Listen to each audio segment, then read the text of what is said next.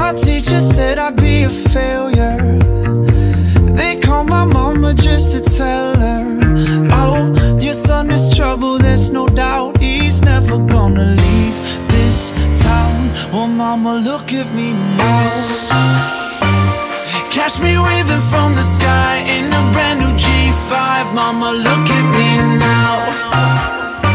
You said that kid was on slide,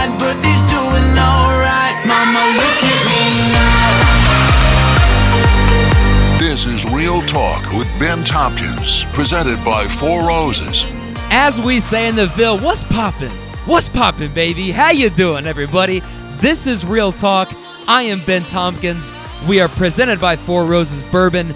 Go ahead and just smash that subscribe button right now because the hits just keep on coming, baby. If you're just now joining the show for the first time, welcome. Welcome, my friends. All right, good to have you with us. You picked a great place to start because I'm really excited for this one. I know I say that every time, but we're doing a lot of really exciting things around here, okay? Today's guest is Patrick Henry Hughes. And if you've ever driven past the OK Storage building on East Broadway and Barret Avenue, you've probably seen the hometown hero mural, Patrick's Louisville, right? That shows him playing his trumpet. He's in a wheelchair. His dad is standing behind him.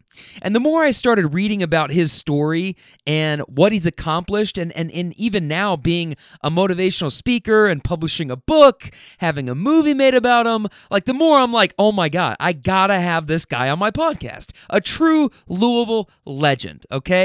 And he was kind enough to spend about 45 minutes with me right here talking about his abilities, as he puts them, okay? And some of the challenges that he's overcome.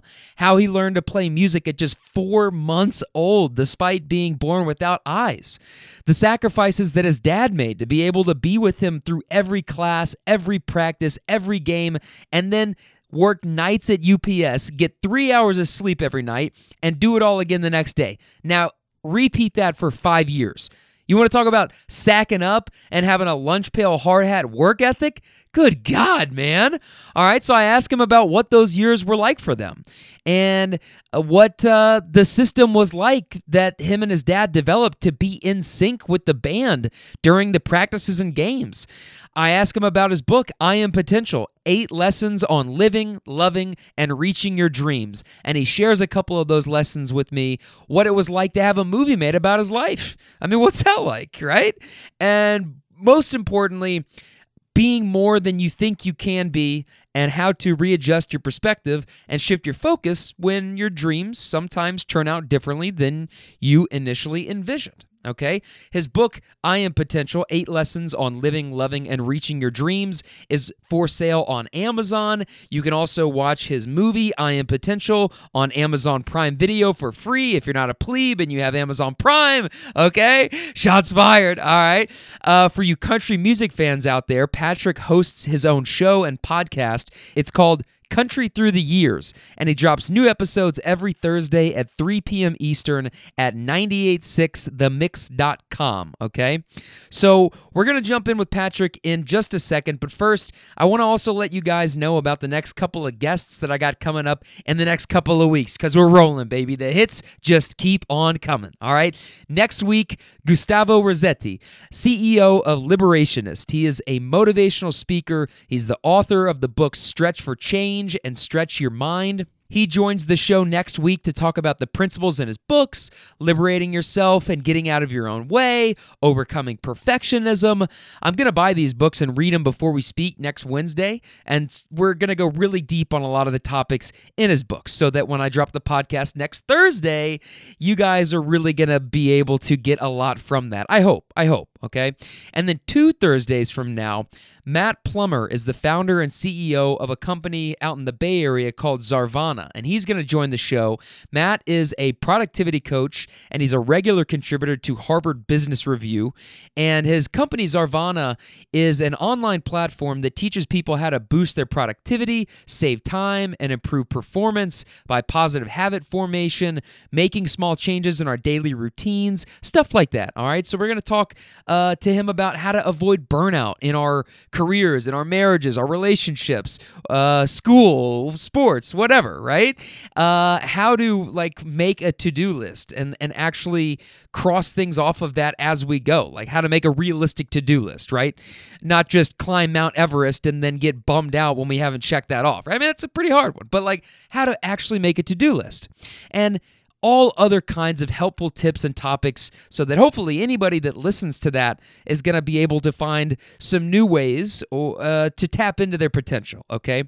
And I'm, I'm thinking about doing this. What I may start doing here in the next, I don't know, three or four weeks, at, at some point in the next month, I might start doing this where I start dropping two episodes a week. Okay, so typically I'm doing the interviews on and uh, new episodes on Thursdays, but I'm realizing that I, you know, I, I don't necessarily know if I want to keep the Uber stories and sports takes and and uh, another segment that I'm planning on doing and putting those at the end of these interviews because I, I don't I don't know. It's just like the the Uber stories they don't they don't you know sometimes they're not going to really line up with uh, the the the vibe of these interviews sometimes okay? And so what I may start doing is doing the interviews on Thursdays and then maybe like on Mondays. Um you know telling the Uber stories and, and some sports takes and uh, uh, worst takes of the week from WDRB's comment section. I'm going to start calling some people out. It's going to be awesome. I can't wait. Okay.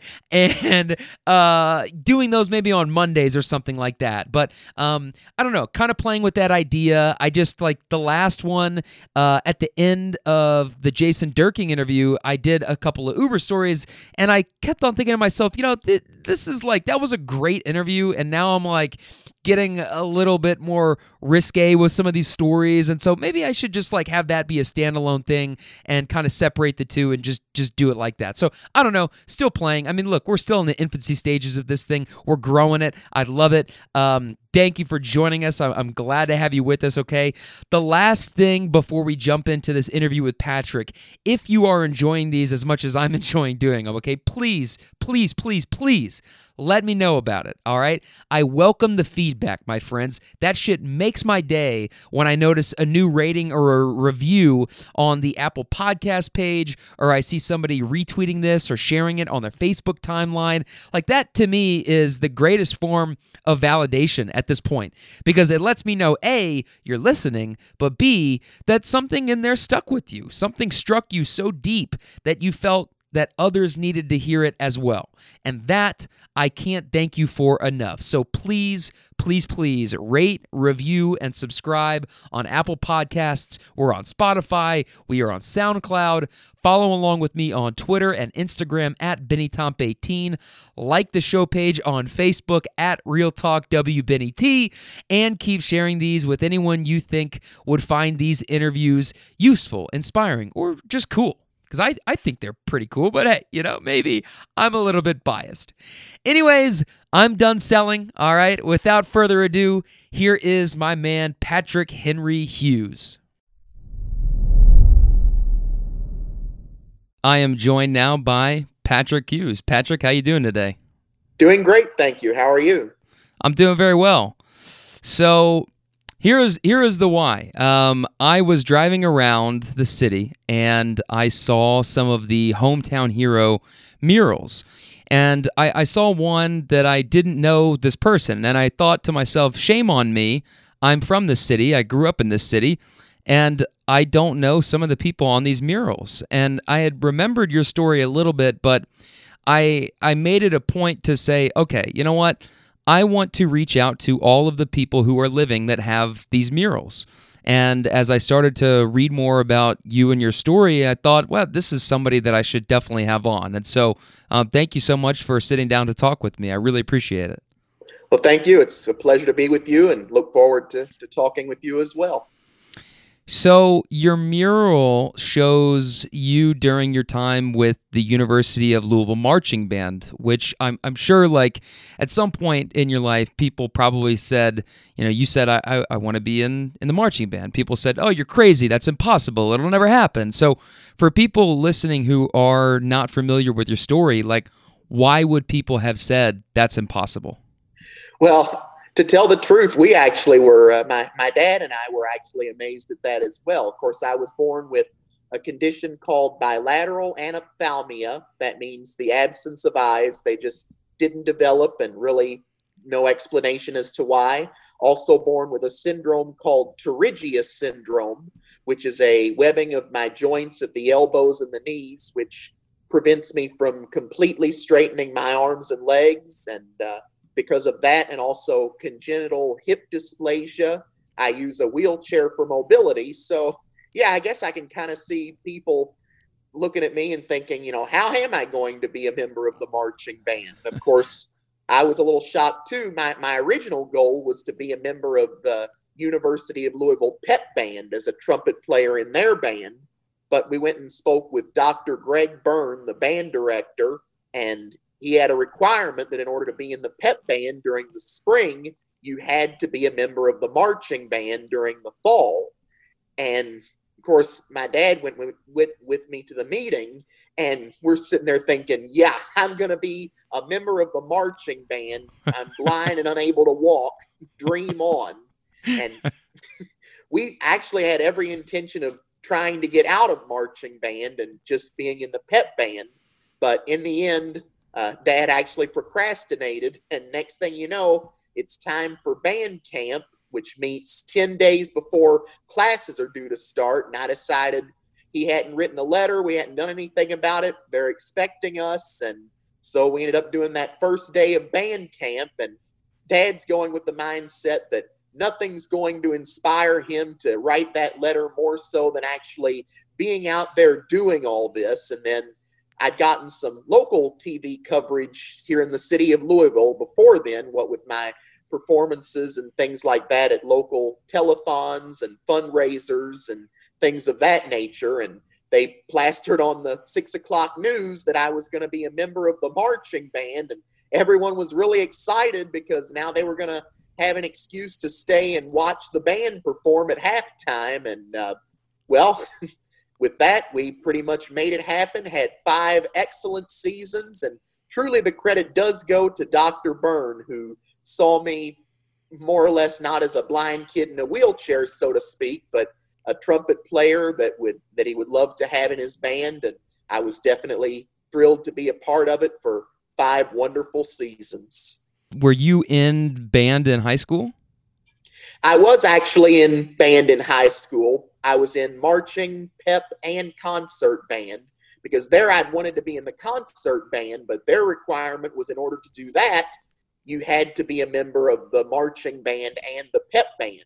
See, I was a little more open to the whole marching band thing because during high school for marching mm-hmm. band, I just sat on the sidelines and played my instrument. And some of the bigger instruments sat on the sidelines with me, or perhaps there was someone who had recently suffered an injury that couldn't march, so they were on the sidelines.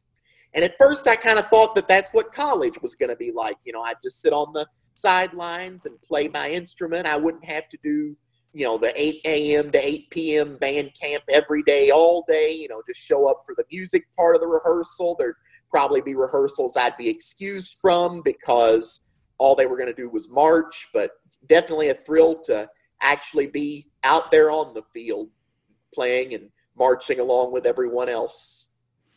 And your dad helped you that whole time maneuver. And w- what was that like having him at practices and at the halftime performances of games?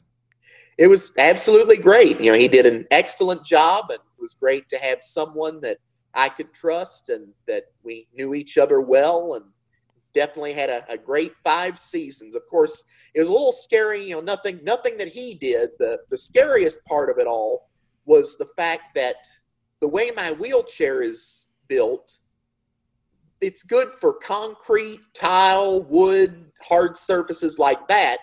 But when you get onto turf and grass and things like that, then well, the back wheels are good. Like if we marched backward, that was okay because we would the bigger back wheels would go first, but during a forward movement, the wheels would dig into the turf and sometimes stop the chair cold. And usually, when we're traveling on surfaces like that, I like to sort of hang on to my wheelchair's armrests, and sort of that keeps me secure in the seat and things of that nature. And unfortunately, you can't do that and hold and play a trumpet at the same time. So we would actually come home after the first few days of band camp trying to find solution after solution to get the wheelchair to move better on the field. And in the end, Dad had a friend who helped adapt some turf tires, as we call them, onto my wheelchair, which we got off an old wagon and have pretty much had uh, that helped me stay in my seat better and lean the wheelchair back a little more and help to give us once again five truly excellent seasons. And you really had some good seasons there as well because the football team, I think that was right around Brian Brohm and Michael Bush were, were there, right? I mean, you guys were going to the Orange Bowl at that point. That is true. Uh, unfortunately, that was the year that Michael Bush suffered the really bad injury in the game, I think against uh, UK. And but that year we we did go to the Orange Bowl in January of 2007, and that was a lot of fun being out there in sunny Miami while uh, all my friends and family were in cold, snowy Louisville, so to speak. and then, uh, so we did that my freshman year, and then uh, unfortunately didn't make it to a bowl game for the next three years. But then during my final season, we went to the uh, St. Petersburg Bowl, which was a lot of fun also. So, when did you start playing music, and and how did you learn? Because if you're born without eyes you know how did how difficult was it for you to learn how to play music? Well it all started when i was about four months old. One day when i was around that age my dad was taking care of me while my mom went out and, and did uh, some activities that she wanted to do. And being a new dad you know he did everything that he knew to do he fed me changed me but for whatever reason i just would not stop crying. So he he actually was a music major himself. He majored in violin and minored in piano, and we actually happened to have a piano in our house at the time. And so, not knowing what else to do, he laid me up on top the piano and started to play. And to this day, we don't know whether I liked it or what, but I immediately got quiet. And we look back on it now, we think maybe it just brought me to a whole new level of terror. But but that that would always work no matter what for the for the rest of the time when I was little. If I was upset and crying, they just laid me up on top of the piano and dad would play and I got quiet. So when I was about nine months old, assuming that I liked it, of course, dad took the tray off of this old wooden high chair and put it up in front of the piano, and the high chair was surrounded on all sides so I wouldn't go anywhere. And then, of course, the piano was in front of me so I couldn't fall forward. And he thought, you know, I'd enjoy beating on the keys and seeing how many I could hit at once and how loudly I could play. But I always played with one finger, sort of finding out what note made what sound, so to speak. And one of my earliest memories of the piano is the particular piano that I first learned to play on.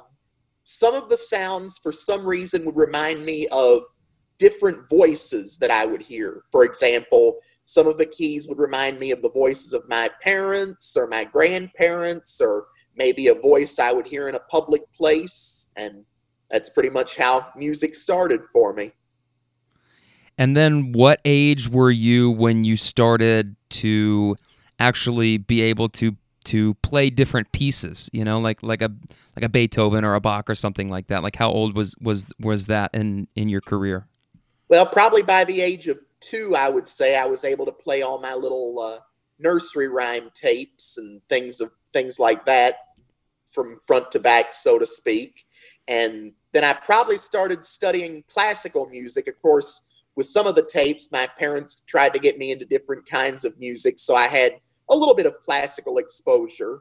But I started studying classical music probably at around the age of five or six. My dad taught me piano for the first few years of my life. And then about that time, I had uh, my brother Jesse was born, and my brother Cameron was on the way. And it was you know with everything that I was doing and my brothers were doing and dad was doing with his job you know it just kind of became difficult for him to teach me so he found a piano teacher who is actually also blind. You know, you hear the old expression, the blind leading the blind, usually doesn't have a good connotation, but this lady was an excellent teacher and she started working with me on classical repertoire and things of that nature until I was about 10 and then I took off for a while to because I underwent a back surgery to correct scoliosis and so was unable to sit up and play piano for a time and when I was ready to get back into it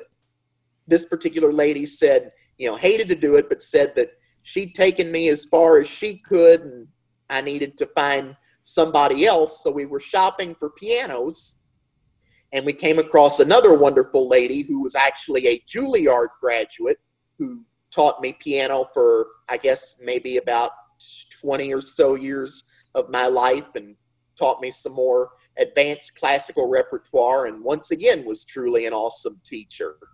And then what age were you when you started to pick up the trumpet? I was nine years old and had pretty much become more or less familiar with the piano and being able to sing and things like that. And so, with that in mind, I thought, well, maybe I'd like to experiment with another instrument and see what that would lead to. And I think these days it's mandatory, but when I was in elementary school, it was voluntary. You could volunteer to be in either the band or the orchestra. And mm-hmm. I couldn't do the orchestra because the way my arms are, unable to completely straighten and thus unable to make certain movements required to hold and play a stringed instrument. I couldn't play a stringed instrument, but I was okay with band. Now, when I joined the band, I originally wanted to play the drums because I was particularly interested in the metallic percussion instruments, things like cymbals and tambourines, bells, things like that.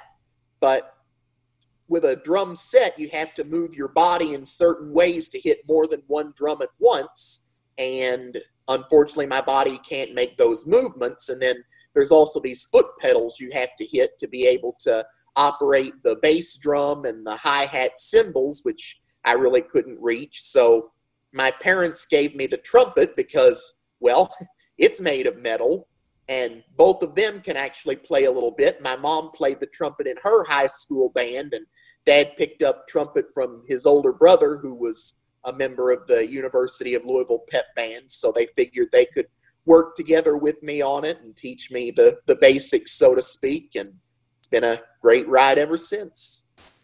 So why marching band? I mean, is that something that you always knew that you wanted to do, and and you looked at U of L and said, "This is where I want to go," or like how how did you land on U of L?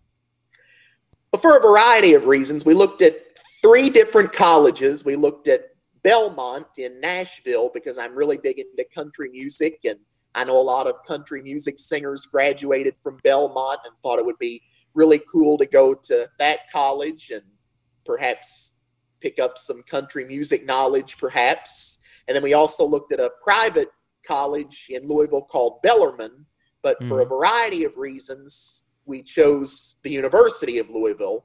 And as I mentioned earlier, my main goal with the University of Louisville was to be a member of the pep band because even before I'd made the decision on U of L, I'd gone to several of their basketball and volleyball games, either to sing the national anthem or to be a guest of the coaches and sit on the bench during the game. And while I was there, I heard the pep band playing, and I thought, they really sound like they're having a lot of fun. I'd really like to be a part of that.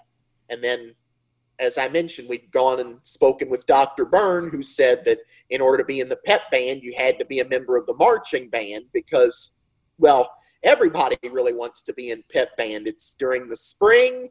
It only met one day a week for about 50 minutes a day, and you got to go to the basketball games and play. And if you if the team did really well, you might get to go to the Final Four, and the games were in heated or air conditioned Freedom Hall. And uh, but but marching band during the fall semester is well a little bit harder work. As I mentioned, the band camp that meets first every uh, ten days before classes are due to start.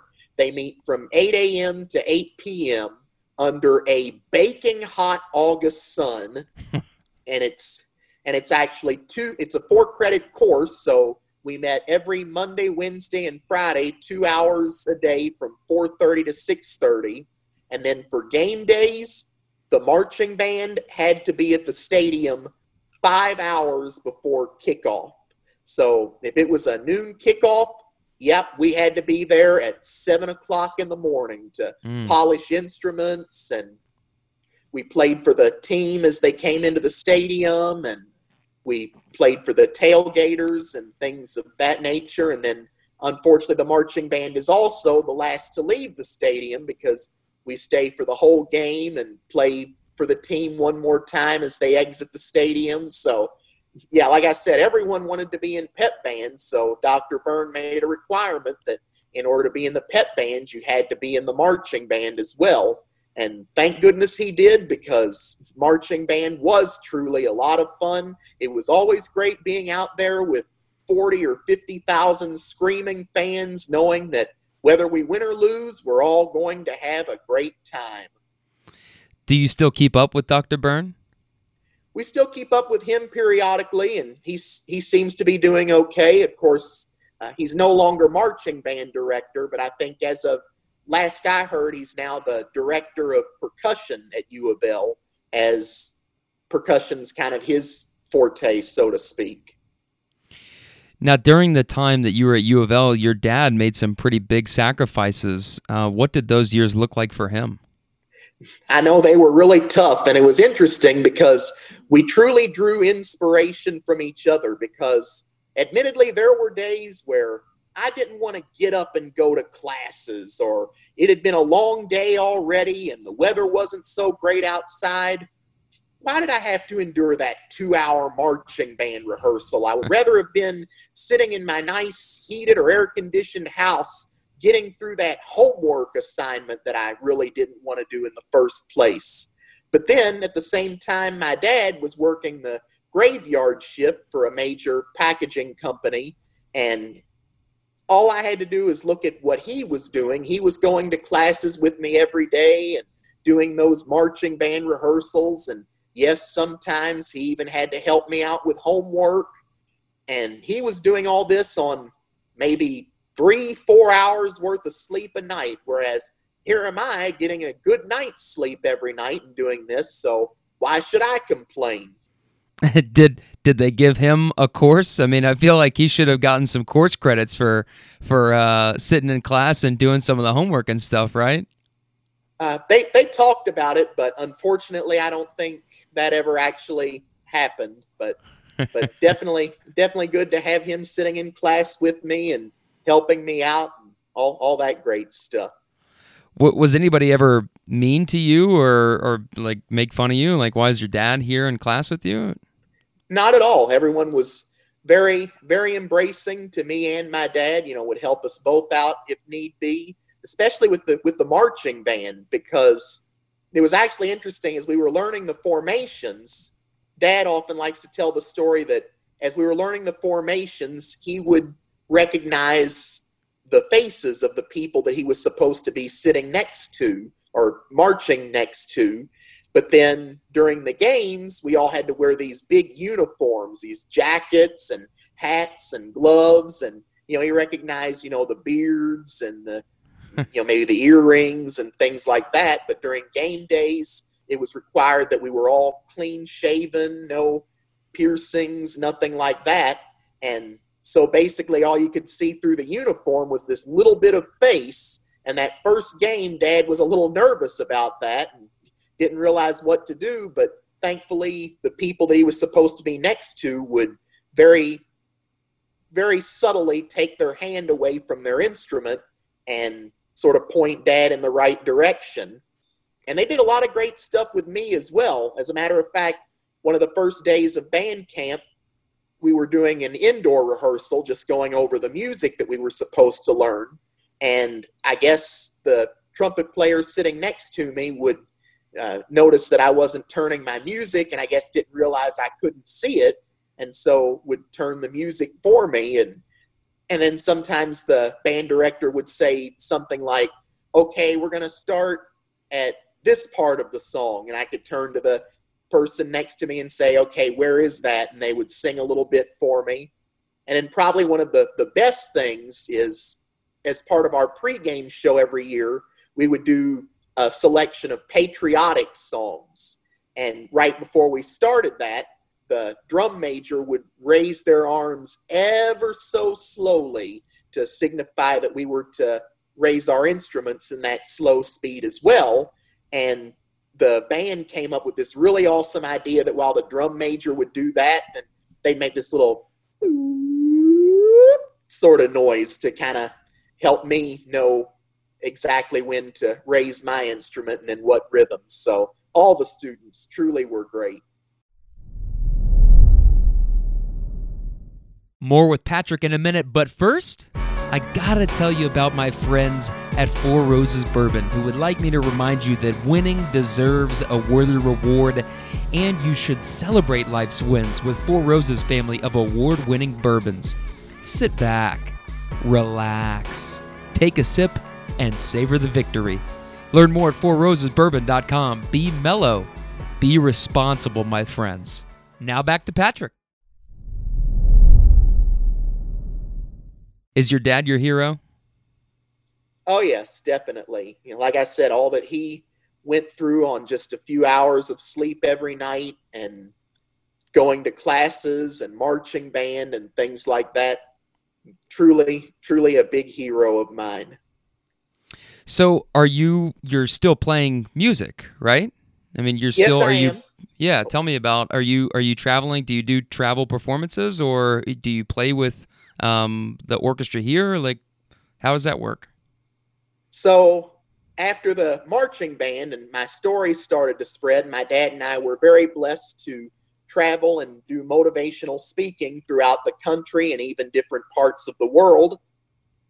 And we've been blessed to, as I said, travel pretty much throughout all the United States as well as to South America and Central America and Europe and Asia, sharing our stories of overcoming obstacles and being more than you think you can and looking at your perspective in life. And whenever we would do our speaking engagements, we'd always try to get a nice piano so that I could play some inspirational songs intermittently as we share our story. And we're still doing that. Unfortunately, not really as much as we have been due to the uh, coronavirus pandemic and all, but uh, Mhm.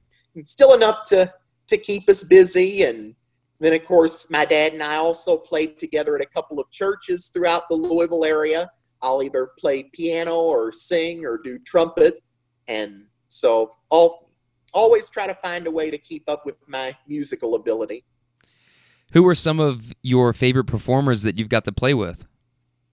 Uh, well, I was very blessed to sing on the Grand Ole Opry at one time with Pam Tillis, a country music singer who has been a good friend of mine, and also with the country music band Lone Star. That was a, a treat. And got to perform a couple of times with a country music singer named Bryan White, and uh, another one, Chad Brock and Faith Hill.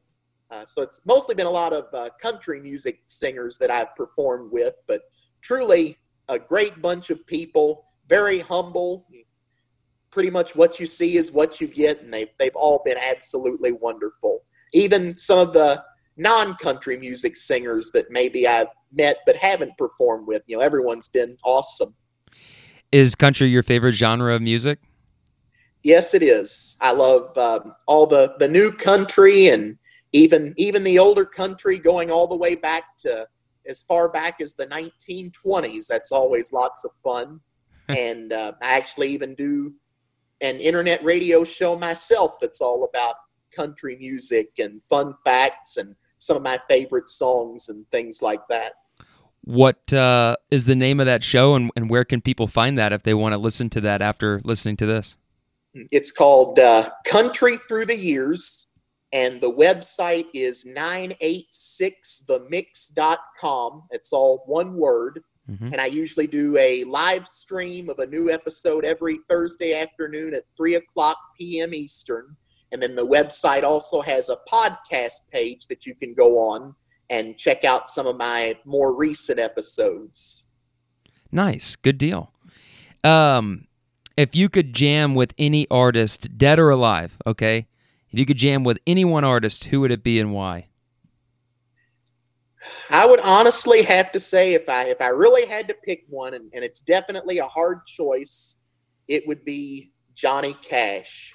My grandfather first introduced me to him and to his music because he was a big fan of Johnny Cash, and I've always found that Johnny is just a great storyteller. There there have actually been a couple of songs of his that I've actually had to start over from scratch when I first heard them just to make sure I paid close attention to the stories. And it'd be great to to meet him and hear some of his travel stories firsthand. And of course his faith in God and religion was also very inspirational. So yeah that that would have been cool if I'd have had the chance to meet him my grandpa introduced us to Johnny Cash when we were young too. I, I, remember riding. We would go get Dunkin' Donuts, and he would make us listen to Johnny Cash. And I remember him um, showing us "A Boy Named Sue" when I was really young, and that's that's nice. still one of my favorite songs. yeah. Uh, so what what happened with me is um, we were my parents and I were actually on our way to I think have breakfast with my grandparents, and they were scanning the stations and they came across a station based out of Lexington, and they were in the middle of Johnny Cash's Sunday Morning Coming Down. and I heard that song and loved it so much. And I knew that my grandfather was a big fan of Johnny Cash, so I asked him if he happened to have any of the Johnny Cash records with Sunday Morning Coming Down on it. And I swear, I think he brought me every single Johnny Cash record he possessed. And it was pretty much a love at first listen, so to speak. hey, where does the phrase I am potential come from? Well, it just uh, uh, it comes from, of course, that's the title of the book that my dad and I uh, co-wrote together, as well as a movie that the book was made of, and basically just wants to show that it doesn't matter who you are or where you come from. If you set your mind to achieve a goal, then you can do it in life. And you know, when we started talking about the book, we wanted we didn't really want to make it a complete autobiography, so to speak. You know, I was born, I did this, I'm doing this now, next book in 20 years or whatever the case may be. Mm-hmm. The the main goal for the book was to create eight life lessons that whether you read the book 30 years ago or are reading it now or will read it 30 years from now, those lessons will still be useful to you and give you the opportunity and the courage and the strength to realize and achieve your dreams if only you set your mind to it and keep the passion and be patient. So, what are some of the lessons that are in that book? A couple of my favorites I'll share with you. Uh, one of them is when life hands you lemons, accept them and be grateful. Because truly, we all have moments where we have our problems in life and we wonder, you know, why is this happening to us? And as I mentioned earlier, sometimes I face those problems and obstacles and challenges that I don't know how I'm going to get through. But all we have to do is look at the just the little things that we have, you know, a roof over our head, food on the table, a nice warm bed to sleep in, a good family, and realize that there are millions of people in this world that would love to have just those things. And, you know, just to be able to wake up and greet a new day is a blessing. Which leads me to another one of my favorite lessons in the book, and that is to live each day like the last day of summer vacation. and I mean, think about that last day of summer vacation if you can. Think about how you lived that day. You knew that this was your last day of freedom, so to speak, before school was about to start. You had classes and homework and things like that. So you wanted to make sure that you got every ounce out of that day, out of that last day of summer vacation that you can. And honestly, that's how we should live each and every one of our days in life. Yesterday, that's come and gone. There's nothing that we can do about it. What happened, happened. And we're not always guaranteed tomorrow. All we have is, and I know it seems like a lot, but it truly is just this one little bitty space one little bitty 24 hour space that makes up today. So treasure each moment of it and live it to the fullest. a minute ago you were talking about those feelings that everybody has them, right? Why is this happening to me? Why me? What did I do to deserve this, right? Um, it would be so easy for for you to do, or, or if anybody were to trade positions with you and be in your shoes, it would be so easy just to say, well, you know, you know, feel sorry for themselves. Um, but what what what do you tell yourself when some of those woe is me feelings start to creep in? Like, how do you keep yourself above water? You know, basically just remind myself of the the many blessings that I have. As, as a matter of fact, I've actually been doing this for a couple of years or so. But whenever I say my prayers at night, I always try to look for, and it doesn't matter how bad a day might have been, how many things might have gone wrong. I always look for some things that truly made the day good and focus on those and and count my blessings that I was able to enjoy those things. Was it weird having a movie made about you? I mean, when when you're like watching this thing and you're like, "That's my life," and that's that's that I did that. Like, is that I don't know. What's that like having a movie made about you? Well, I wouldn't say weird, but it was definitely cool and uh, all the actors and actresses that were in the movie did an excellent job. I was actually able to go to the filming that took place a few times and witness some of it. And everyone did a great job, and you was able to meet up with everyone and sort of tell them our stories so they knew what to do. And I actually had a Skype interview before the movie started filming with the guy who played me, who was a guy named Jimmy Bellinger, who's done a lot of stuff for Disney. And I don't know if you've seen, there's this one commercial where there's a young man in a park who's got Skittles pox. And the girl comes up to him and starts eating them off of him and things like that. Well, that's the same guy that played me in the movie. So, like I said, we did a, a yeah, we did a Skype interview and, um, he he picked up my mannerisms and my habits and did a, did an excellent job as did like I said everyone else that was a part of it. So he studied you through Skype in order to play that role? Skype and then also, you know, we talked pretty regularly when I went on my trips to watch the filming and things like that. So Yeah, I was going to say if if you did that just virtually, that that would seem pretty pretty difficult to do. But but uh, if you spent time on set and everything, I'm sure it probably was easier to kind of learn your mannerisms and stuff like that. I was gonna say if if he did that all through Skype, that's pretty amazing. I know, right? yeah. Had, had some great interaction with everybody. Um. So, what uh, what's left on your bucket list? I mean, do, do you have a bucket list, and, and what are some of the things that like you you have to do before you check out? Uh, well, I'm actually very happy to report that I'm very happily engaged now to my beautiful fiance, Jessica Carter. Hey, congratulations. And thank you very much. And we're looking forward to getting married this coming May. So that's always something that I've wanted to be able to get married and perhaps have a family and, and things of that nature will be absolutely excellent and looking forward to that. And then a lot of people are surprised to hear, of course, they hear all the stories about my music and I go to places and play piano and trumpet and things like that. So one would naturally assume that in college I majored in music. But to tell the truth, I was actually a Spanish major. And as a matter of fact, tested out of two years of Spanish and entered my freshman year taking junior and senior or junior level Spanish classes so perhaps maybe use the Spanish career to, or the Spanish degree to pursue a career as a Spanish interpreter and eventually an international ambassador to a Spanish speaking country. But probably my true dream job, I really want to be a TV game show host. Really? Okay. Because you you uh, spent some time on Family Feud, right? Oh yes, got to go on Family Feud and get an opportunity to meet my man Steve Harvey played for a lot of cash and a shot at a brand new fuel efficient Ford Fusion. and yeah, my parents and my brothers and I did that and had an awesome time.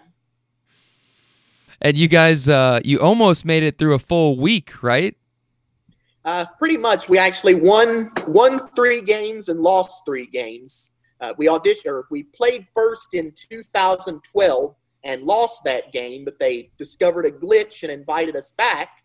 So we came back the next year and played and won three games and won a little bit of money and got a chance to play for the car because they actually counted our loss as one of the required games in order to let us play for the car. And so we played for the car and we lost.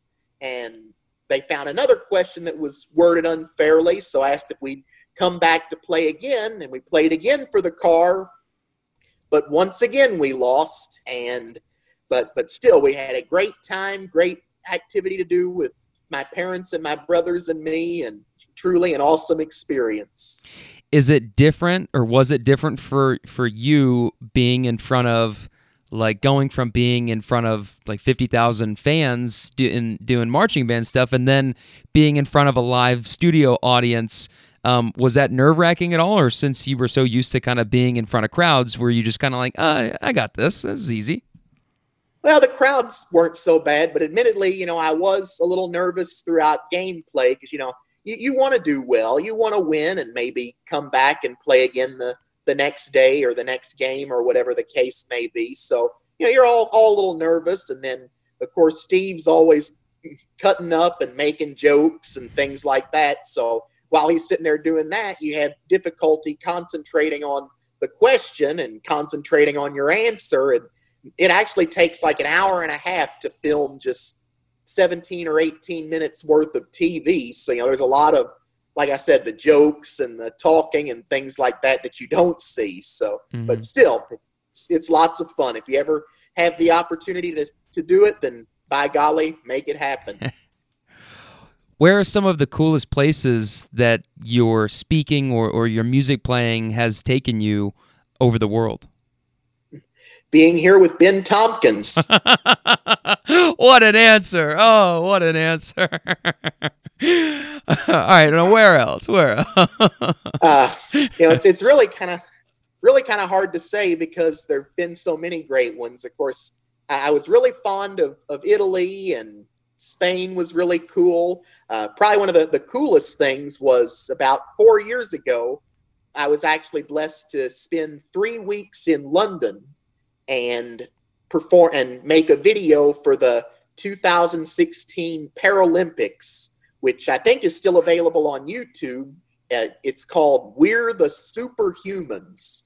And it basically shows Paralympic athletes doing their thing, as well as uh, I was part of a swing band that uh, featured a lot of people with different abilities, as I like to put it.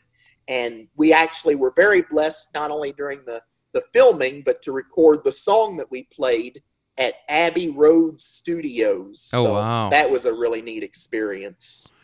Um, I heard you just there mention abilities, and I and I saw a previous interview and, and kind of doing some research for, for this one where um, you kind of have a, a perspective on abilities versus disabilities. So could you tell me a little bit about that? Yes, a lot of people have asked me how I would describe my quote unquote disabilities. And I always say, not disabilities at all, but more abilities. And as a matter of fact, I actually see blindness more as the ability and sight more as the disability.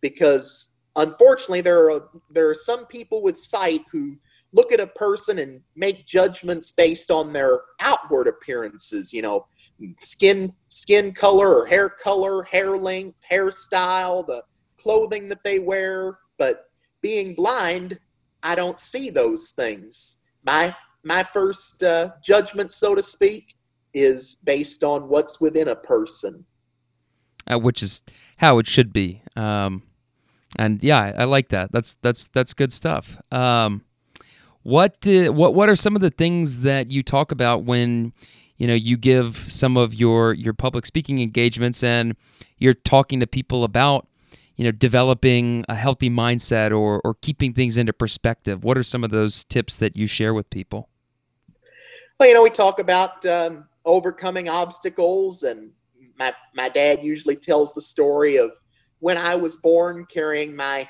well my bag of lemons so to speak and how basically they always or they they buried the dreams that they'd had for me. As a matter of fact, a story that Dad always likes to tell that's that's kind of cool is you know he was 26 at the time that I was born, and his big dream was that I would become a star on a football field at a large university.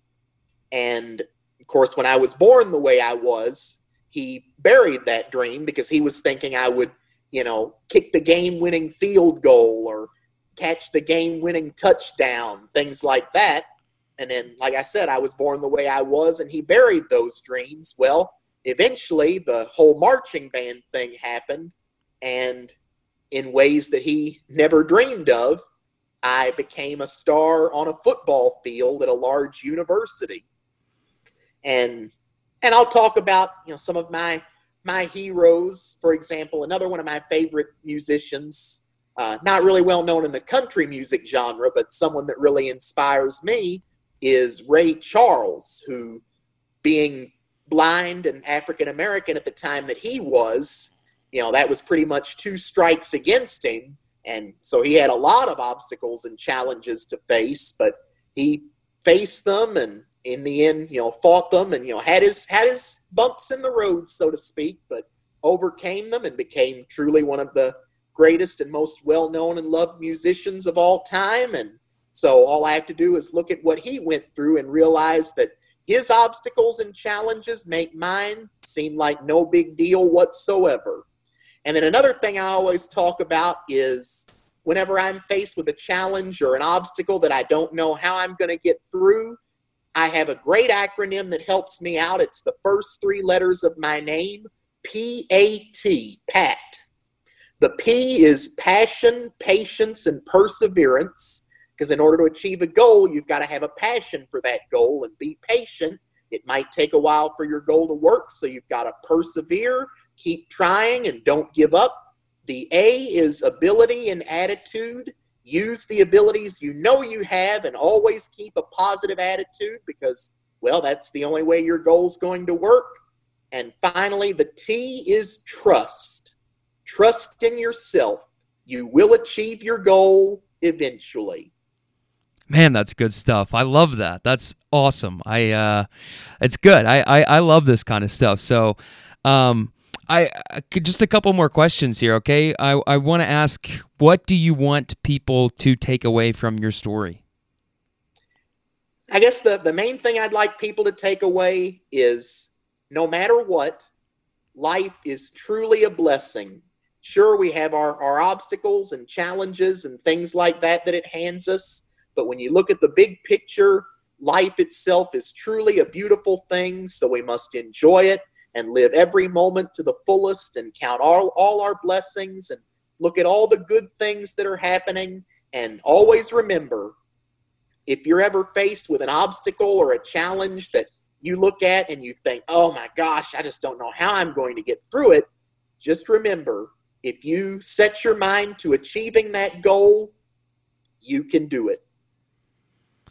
Honestly, I, I, have another question, but I, I don't think that we're going to be able to top that. That's a really good stopping point. That was awesome, man. This has been awesome, and uh, I'm so glad that um, I'm so glad that you agreed to do this and that we could find some time to sit down. And I hope that um, if, if one person hears this, walks away feeling inspired or empowered, then then uh, you know ultimately we we we succeeded, right?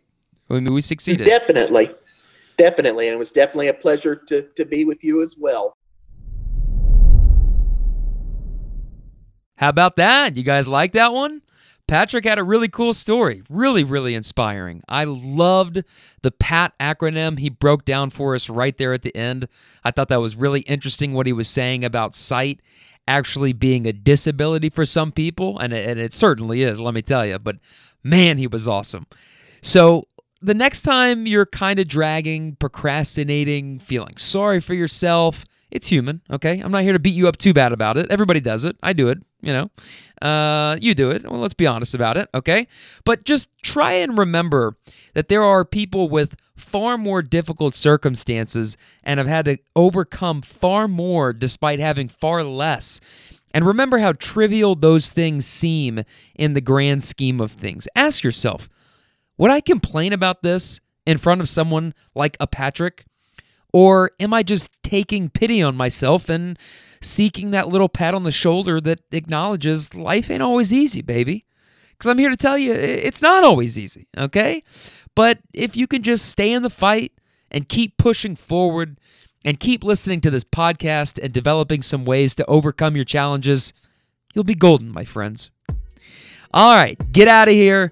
Have a great Thursday. Finish the week strong, and I will talk to you guys next week. I am Ben Tompkins. That is Real Talk.